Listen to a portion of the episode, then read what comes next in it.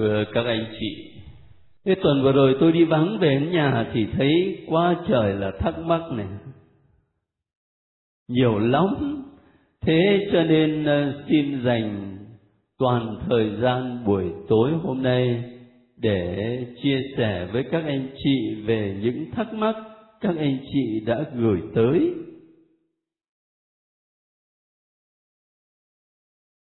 Những thắc mắc này rất tốt tốt là bởi vì nhiều khi tôi là người giảng bài. Có thể tôi đứng từ quan điểm của cá nhân tôi tôi nghĩ là phải trình bày cho các anh chị điều này điều kia. Nhưng khi các anh chị thắc mắc á, là các anh chị đứng từ phía của người nghe và của người học nêu ra những vấn đề mà mình cảm thấy là mình chưa có được giải đáp thỏa đáng. Thành thử ra những thắc mắc như thế là rất tốt có dịp để cho tôi trình bày vấn đề nó rõ hơn. Thành thử ra xin cảm ơn những người gửi thắc mắc và cũng có ý nói là các anh chị đừng có ngần ngại gì. Khi mà mình có bất cứ một thắc mắc nào liên quan đến giáo lý, ta có thể nêu lên, tôi giúp được điều gì rất là sẵn sàng để trả lời thế thì có khá nhiều thắc mắc nó liên quan đến sách sáng thế từ chương 1 đến chương 11. Ví dụ như là, Chúng con không hiểu sao Chúa nhận lễ vật của Abel mà lại từ chối của lễ của Cain để anh em phải giết nhau. Điều này làm chúng con liên tưởng đến chuyện con thương con ghét ở đời này. Cha mẹ không công bằng thế là chúa không có công bằng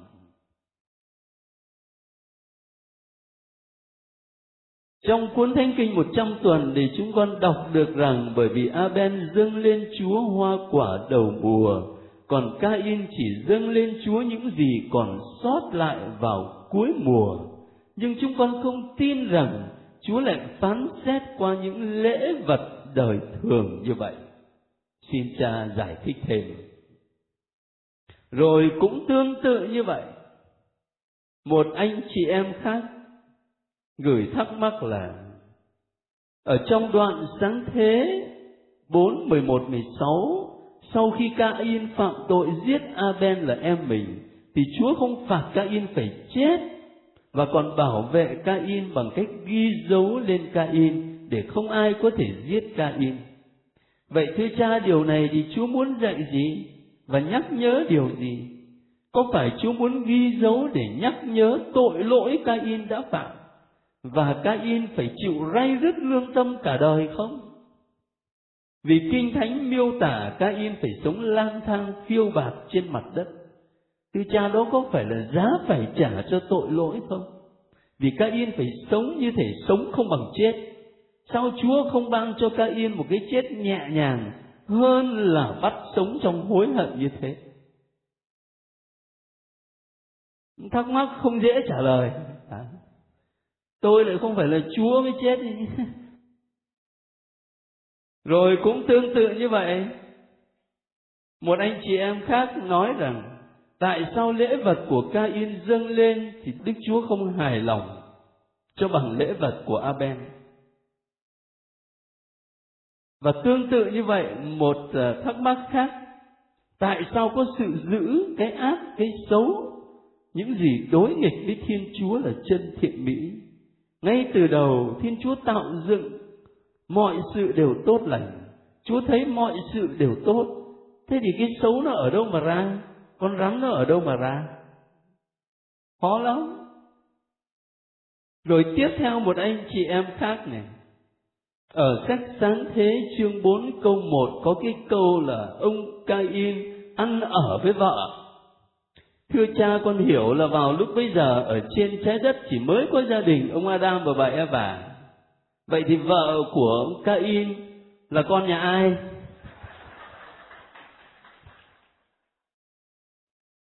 Có phải Chúa lại lấy từ sườn của ông Cain để tạo dựng ra một người đàn bà nữa không? Đấy. Những thắc mắc ở trong sáng thế từ chương ờ, 1 cho đến chương 11 khá nhiều. Thế thì để giải đáp cho những thắc mắc này, trước hết tôi xin các anh chị nhớ lại dùm một vài điều mà tôi đã nói có thể coi đây là một vài nguyên tắc căn bản để giúp cho chúng ta có thể giải đáp được những thắc mắc này. Cái điểm đầu tiên á, tôi đã nói với các anh chị là 11 chương đầu của sách sáng thế bàn về những vấn đề vượt trên thời gian. Ví dụ như là nguồn gốc của loài người.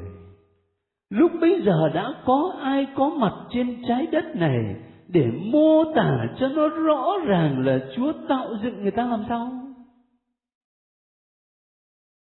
Nó vượt trên thời gian.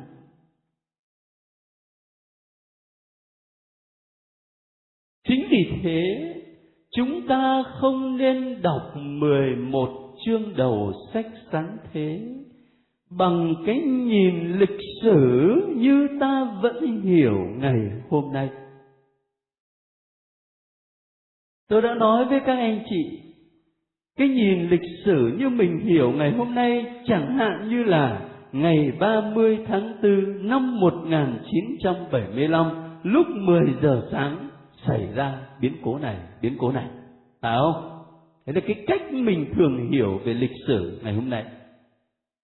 Thế nếu mình lấy cái nhìn lịch sử như thế để ta đọc sách sáng thế và ta cũng nghĩ y chang như thế. Vào ngày đó, giờ đó Chúa lấy đất nắn hình người thổi hơi vào lỗ mũi thành ông a dòng.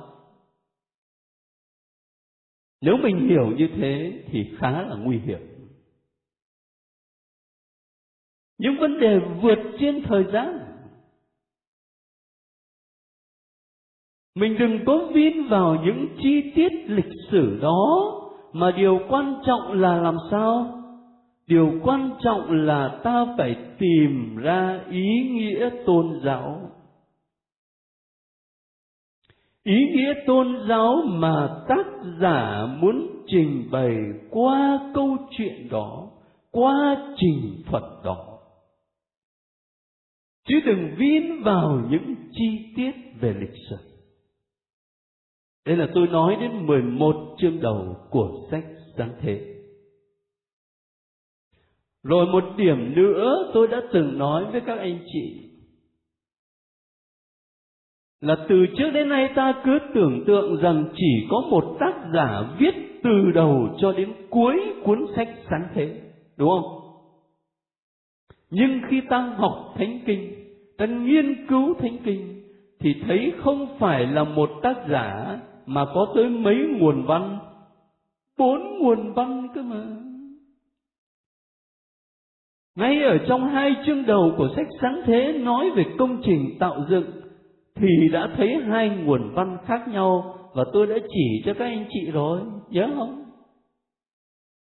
Có tới bốn nguồn văn đan xen vào nhau để viết bộ thánh kinh chính vì thế mà nó có đoạn này như thế này, phần sau xem ra lại hơi khác, bởi vì những nguồn văn nó đan xen, nó chen lẫn vào nhau. Mình à, đã tìm hiểu điều đó rồi, tôi chỉ nhắc lại thôi. Coi như là một vài cơ sở, căn bản. Để rồi từ đó có thể giải thích cho các anh chị một phần những thắc mắc mà ta thấy đã nêu lên chẳng hạn như vấn đề Cain giết Abel tại làm sao mà Chúa nhận lễ vật của Abel mà Chúa lại không nhận lễ vật của Cain. Lúc nãy có một anh chị gửi thắc mắc ờ, nói rằng là bởi vì không phải là anh chị đó nói, nhưng mà là cách giải thích á, cho rằng là Aben đã dâng lên Chúa của lễ đầu mùa còn ca-in thì dâng cho Chúa cái gì mà còn sót lại. Cho nên Chúa không vui lòng. Đấy là một cách giải thích. Nhưng mà trong thánh kinh có chỗ nào nói đến cái chuyện đó không? Có. Mở thử đoạn 4 câu 4 xem nói làm sao. Đoạn 4 câu 4 thì chỉ nói là Aben cũng dâng những con đầu lòng của bầy chiên cùng với mỡ của chúng. Đức Chúa đoái nhìn đến Aben và lễ vật của ông, nhưng Cain và lễ vật của ông thì người không đoái nhìn. Và chúng ta không hiểu được lý do tại làm sao Chúa lại nhận lễ vật của Aben mà Chúa không nhận lễ vật của Cain. Rất có thể ở đây muốn nhấn mạnh đến sự chọn lựa hoàn toàn tự do của Thiên Chúa. Ngài không lệ thuộc vào bất cứ điều gì của chúng ta cả. Cho nên ở những chương sau chẳng hạn, các anh chị đọc sách sáng thế thì lại thấy hai anh em Jacob và Esau. Ai là con cả? Esau chứ. Nhưng mà cuối cùng thì ai là người nối nghiệp của cha? Là Jacob. Sự chọn lựa của Thiên Chúa hoàn toàn tự do. Ngài không tùy thuộc vào khả năng của con người ngài không tùy thuộc vào bất cứ điều kiện nào của con người có thể là người ta nhấn mạnh như vậy đây là tôi nói có thể thôi trong thực tế các nhà chú giải kinh thánh ngày nay đưa ra một vài giả thuyết để cắt nghĩa cái sự kiện này. Giả thuyết thứ nhất cho rằng có sự đấu tranh giữa hai lối sống, nông nghiệp và du mục. Ai đại diện cho nông nghiệp? Đọc ở trong thánh kinh này này. Cain ai đại diện cho du mục? Aben. Có sự tranh chấp giữa hai lối sống. Một bên là lối sống du mục quen thuộc và một bên là lối sống nông nghiệp. Và cái câu chuyện này diễn tả cái sự tranh chấp giữa hai lối sống đó. Đây là một giả thuyết. Một giả thuyết thứ hai người ta cũng đưa ra đó là câu chuyện này nhằm giải thích nguồn gốc của một dân ở trong uh, phiên âm của tiếng Anh. Họ viết là Kinai. Cái dân tộc này là một dân nó sống tách rời những dân khác. Và có một điều rất lạ là trên trán của họ đó đều khắc những cái uh, hình xăm đó nhưng mà không có xăm ở trên tay mà là xăm ở trên trán. Và một số nhà chú giải nghĩ rằng câu chuyện này với hình ảnh là Cain được Chúa ghi dấu à, được Chúa ghi dấu thì câu chuyện này là cách diễn tả nguồn gốc của cái dân kỳ này những câu chuyện và những truyền thuyết như thế có thể được tác giả thánh kinh vận dụng. Nhưng điều quan trọng tôi nghĩ đó là cái ý hướng của câu chuyện này nằm ở trong toàn bộ văn mạch của những chương đầu sách sáng thế là muốn nói điều này. Muốn nói đến cái ý nghĩa tôn giáo. Tức là sự xấu đã xâm nhập vào trong thế giới tội lỗi đã xâm nhập vào trong tâm hồn con người và lòng con người ta càng ngày càng nghiêng chiều về điều ác giận dữ đố kỵ ghen ghét nếu ta đọc ở trong ờ, chương 4 đó, thì các anh chị sẽ bắt gặp cái câu mà Chúa nói với Ca-in thế này. Tại sao ngươi giận dữ? Nếu ngươi hành động tốt thì có phải là ngươi sẽ ngẩng mặt lên không? Nếu ngươi hành động không tốt thì tội lỗi đang nằm phục ở cửa, nó thèm muốn ngươi, nhưng ngươi phải chế ngự nó con người phải chế ngự tội lỗi cho nên tôi nghĩ rằng ở trong toàn bộ văn mạch của 11 chương đầu sách sáng thế thì cái ý hướng chính của câu chuyện này là cho mình thấy hậu quả của tội lỗi. Cái ác đó, cái xấu đó đã thâm nhập trần gian và thâm nhập trái tim con người. Điều chính là ở đó chứ không phải là ở cái chuyện là tại sao mà chúa nhận lễ vật người này mà không nhận lễ vật người kia. Tiếp theo là như chúng ta đã nghe một thắc mắc nữa liên quan đến Cain là ông ấy lấy vợ. Thì bà này ở đâu mà ra? Bây giờ các anh chị làm ơn mở dùm tôi sách sáng thế là coi. Ở chương 4 á, câu chuyện Cain. Chương 4 câu 14 Bắt đầu từ câu 13 là câu trả lời của Cain thưa với Chúa hình phạt dành cho con quá nặng không thể mang nổi. Rồi câu 14 thì ông ấy nói tiếp làm sao? Đây hôm nay Ngài xua đuổi con khỏi mặt đất, con sẽ phải trốn tránh để khỏi giáp mặt Ngài, sẽ phải lang thang phiêu bạc trên mặt đất và bất cứ ai gặp con sẽ giết con. Bất cứ ai gặp con sẽ giết con như vậy lúc bây giờ trên trái đất đó là chỉ có mỗi Cain với Abel hay là có nhiều người? Có nhiều chứ cho nên lấy vợ cũng đâu khó đâu. Có nhiều người rồi.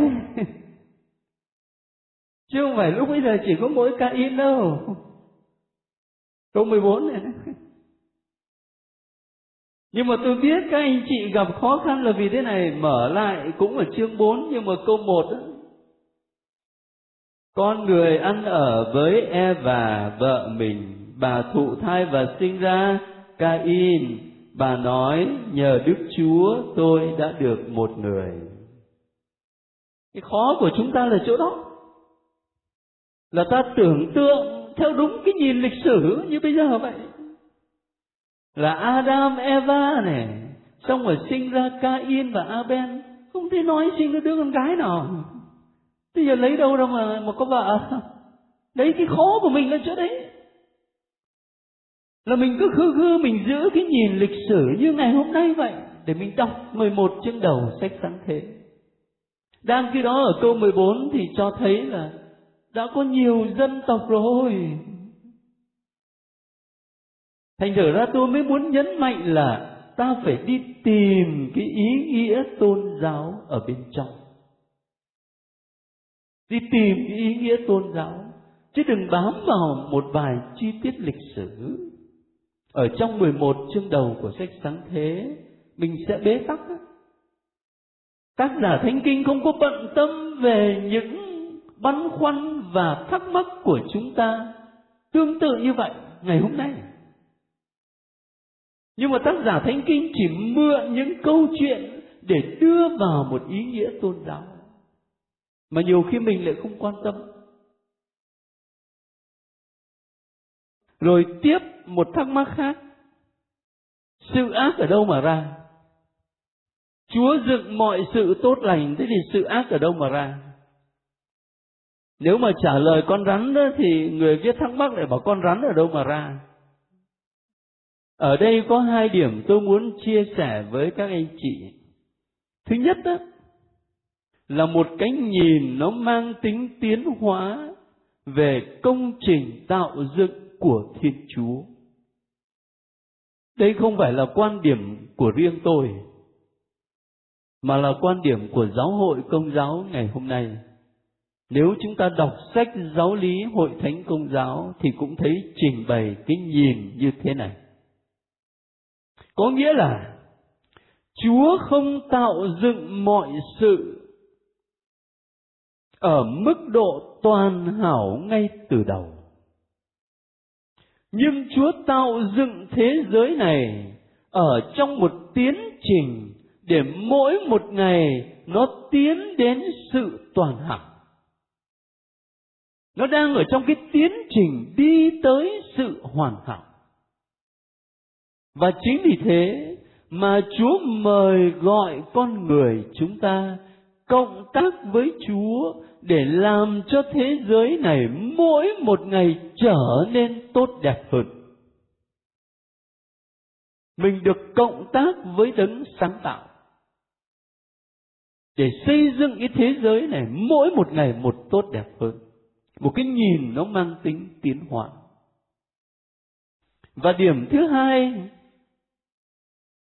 xin đừng quên là Thiên Chúa tạo dựng con người thì một trong những phẩm chất cao quý nhất của con người là tự do.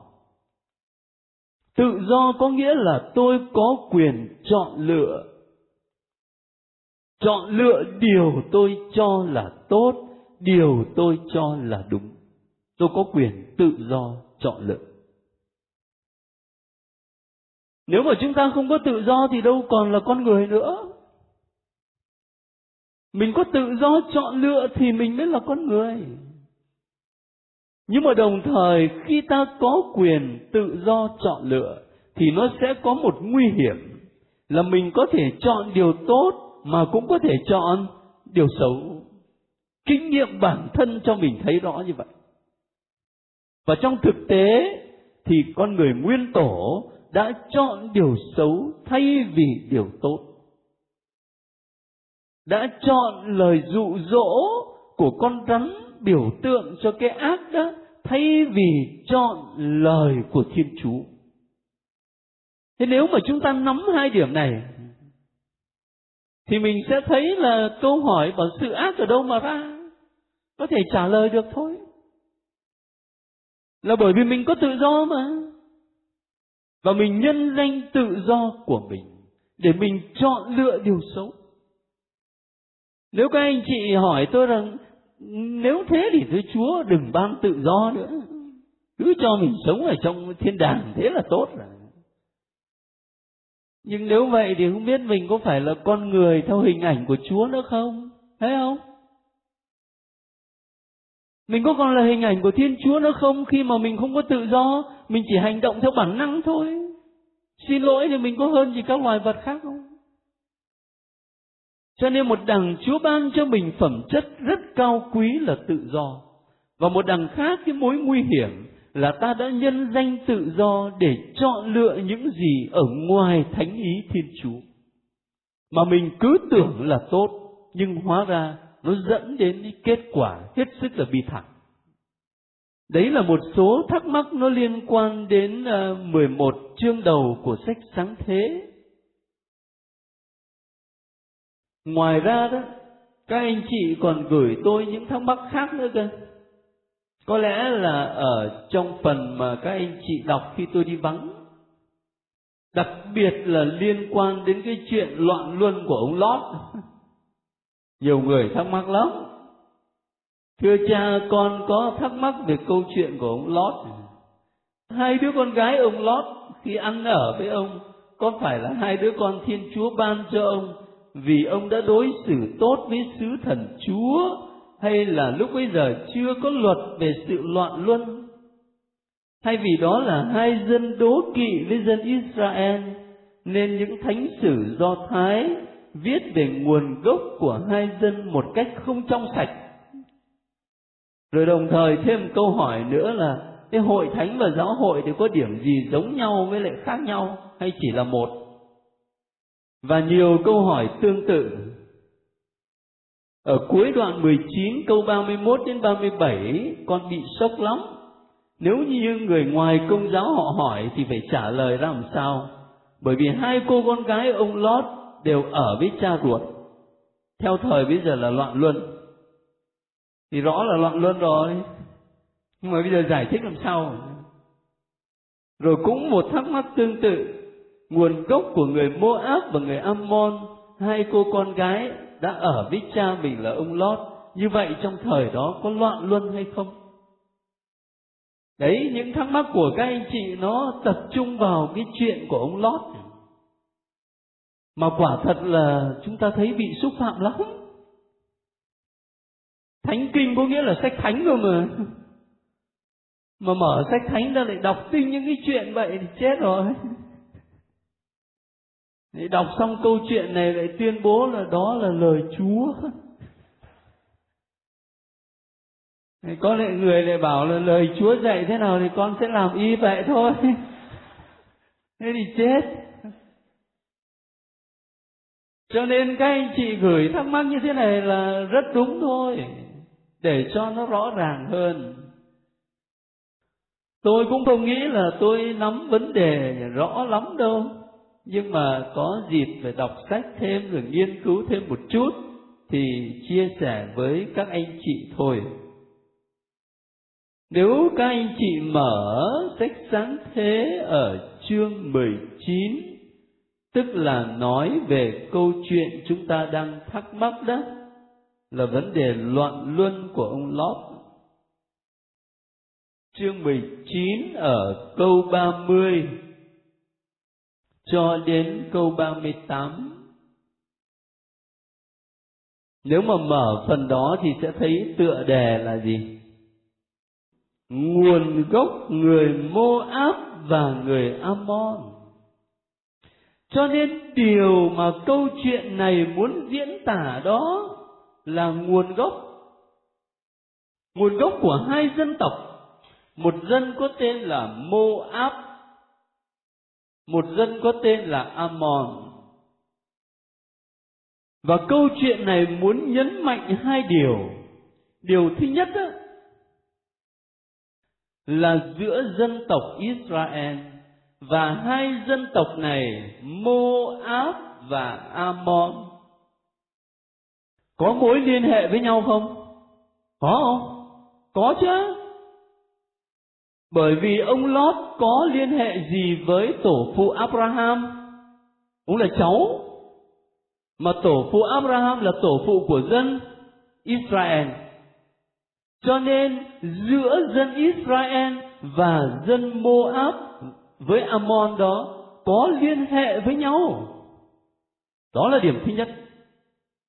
Nhưng điểm thứ hai, qua câu chuyện mà có vẻ loạn luân này, người ta muốn nhấn mạnh đó là dù có liên hệ với nhau như thế thì Israel này đây này chiếm ưu thế còn dân Moab và Ammon này không bao giờ được nhìn nhận là thành viên của cộng đoàn dân riêng của Chúa. Có liên hệ nhưng mà đồng thời có sự khác biệt. Cái này để cho nó rõ nữa. Chịu khó mở sách đệ nhị luật ra mà coi. Chương 23 câu 4. Ta sẽ gặp câu này người Ammon và người Moab không được vào đại hội của Đức Chúa cả đến đời thứ mười, chúng cũng không được vào đại hội của Đức Chúa và mãi mãi như vậy. Thấy không? Không được vào đại hội của Đức Chúa. Cho nên điều mà câu chuyện này muốn diễn tả nó không phải là cái vấn đề loạn luân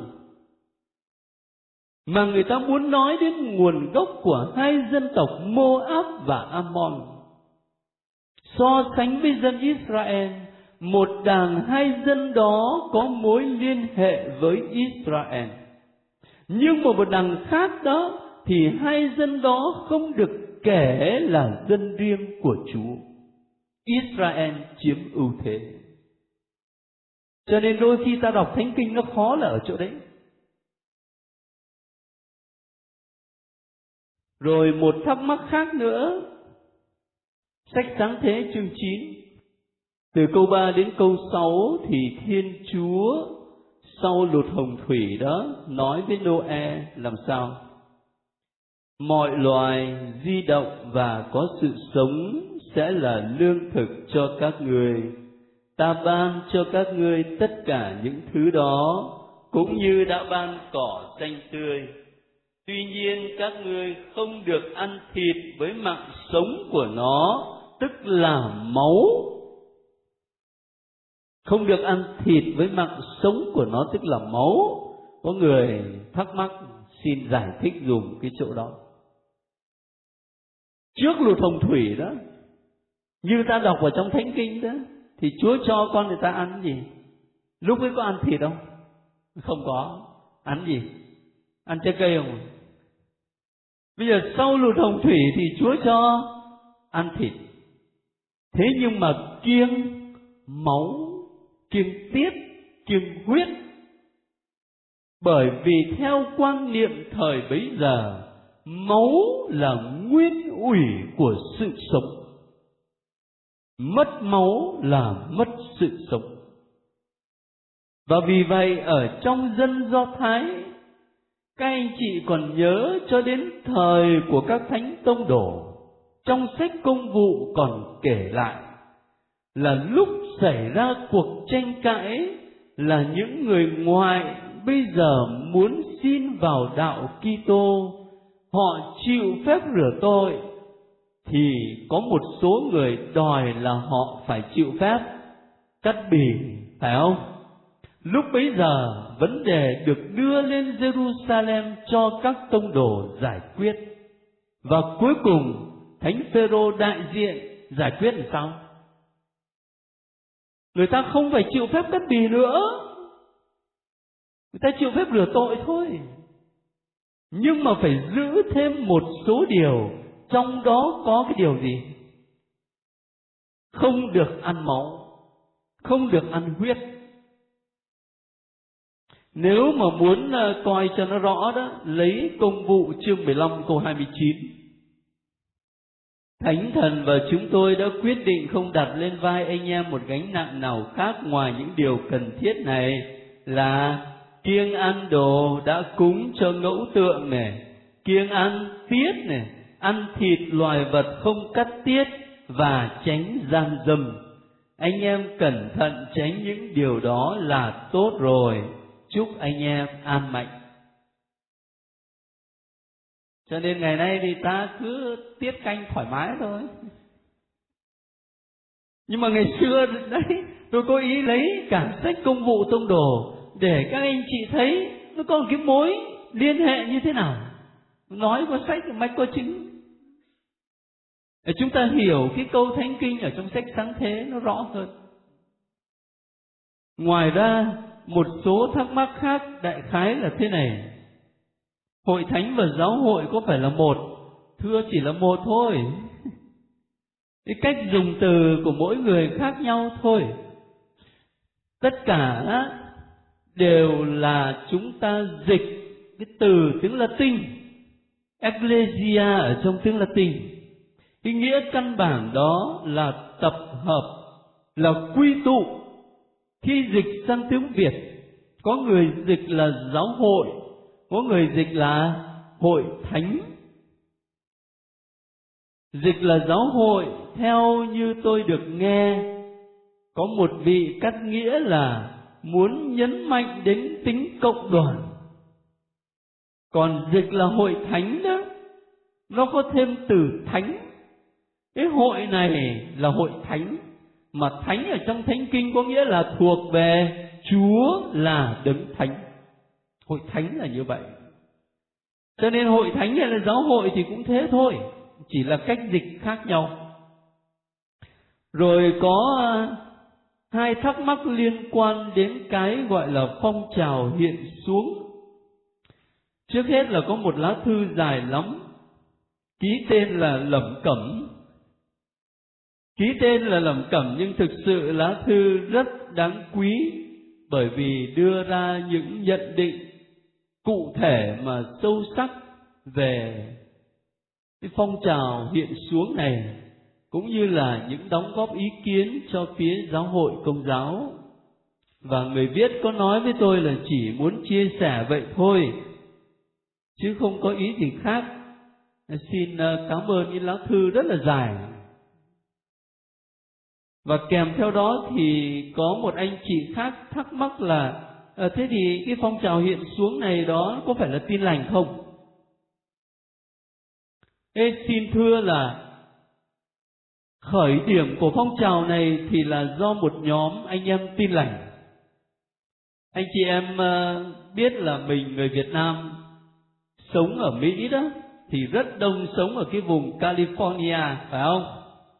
Ta vẫn cứ gọi tắt là Cali thế thì ở vùng California này, nó có cái thành phố nổi tiếng là Los Angeles. Thành phố thiên thần đấy. Các bạn trẻ mà nghe nói Hollywood thì chắc là nhận ra ngay thì Hollywood nó nằm ở đây. Thế thì khởi điểm của cái phong trào hiện xuống đó là do một nhóm anh em tin lành ở Los Angeles này. Nhưng mà khi phong trào đó càng ngày càng phát triển mạnh ra, thì họ coi như là biệt lập hoàn toàn. Chính ngày hôm nay chính họ họ cũng không nhận họ là tin lành. Họ biệt lập hoàn toàn. Và người viết cho tôi thắc mắc rằng nếu đã gọi là phong trào thì sớm muộn thì nó cũng tan thực sự ra cái từ phong trào đó là cách dịch ở trong tiếng việt thôi. Chứ còn ờ, uh, nguyên ngữ tiếng anh của người ta nó đâu có phong trào ở trong đó. Cái gốc từ pentecost này nó có nghĩa là ngũ tuần. Cái ngày lễ ngũ tuần là ngày mà chúa linh thần hiện xuống trên các môn đệ. Cho nên chúng ta mới dịch thành là lễ hiện xuống. Lễ hiện xuống và từ đó mình dịch cái từ này là phong trào hiện xuống. Mình dịch là phong trào thôi. Chứ còn gốc từ nó không hàm cái nghĩa là phong trào. Mà y dầm ở đây đó, tiếng việt nam gọi là tiếp vĩ ngữ.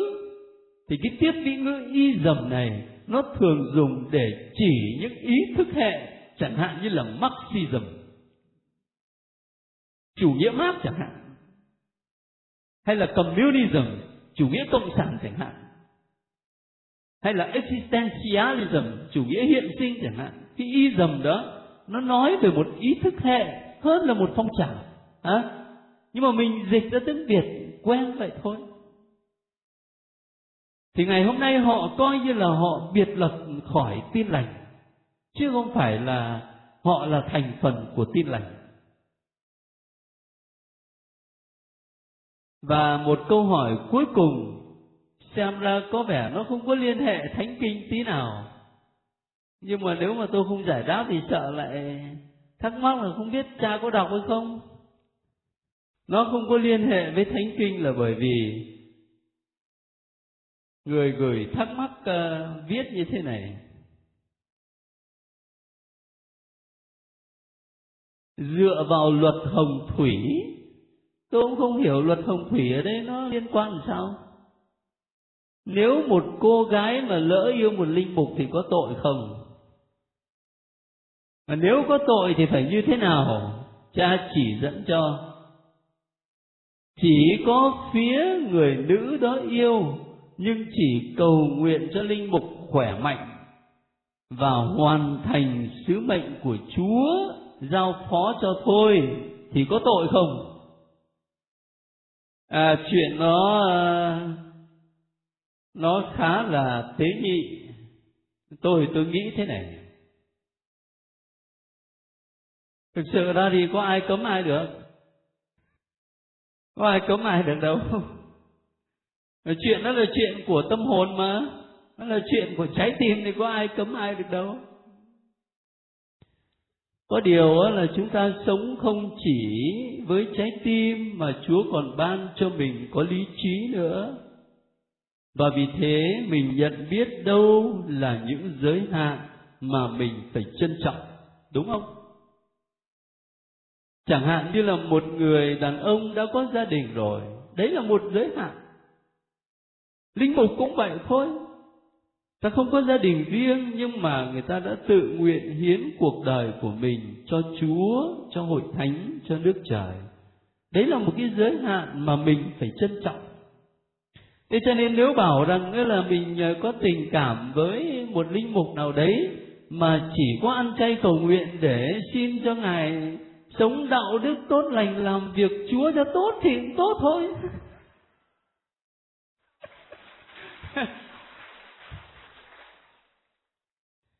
nhưng mà cái điều đáng ngại nó là cái chỗ này. Mình đâu phải là thiên thần đâu. Chúng ta không phải là thiên thần. Chúng ta là con người chúa ban cho có hồn, có xác.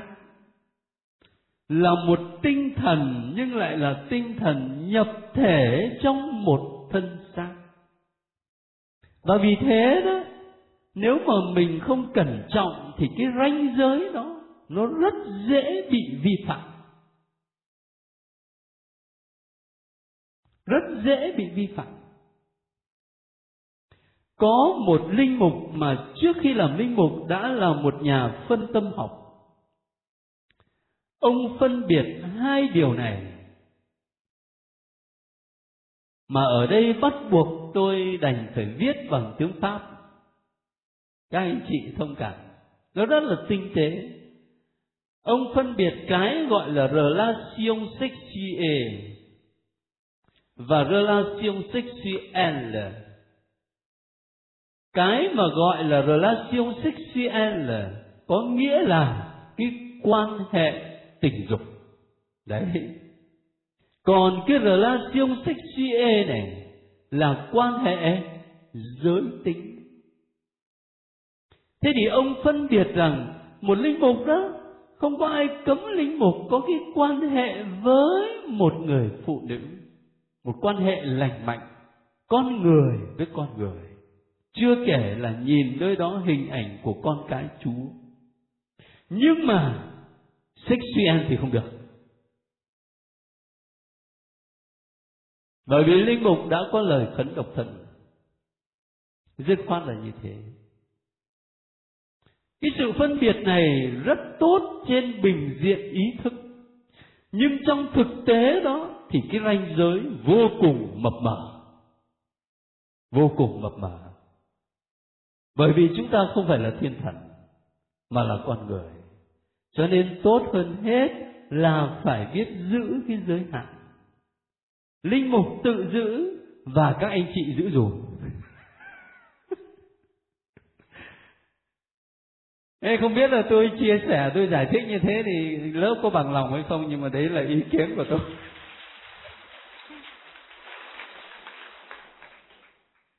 Thế tuần tới nha.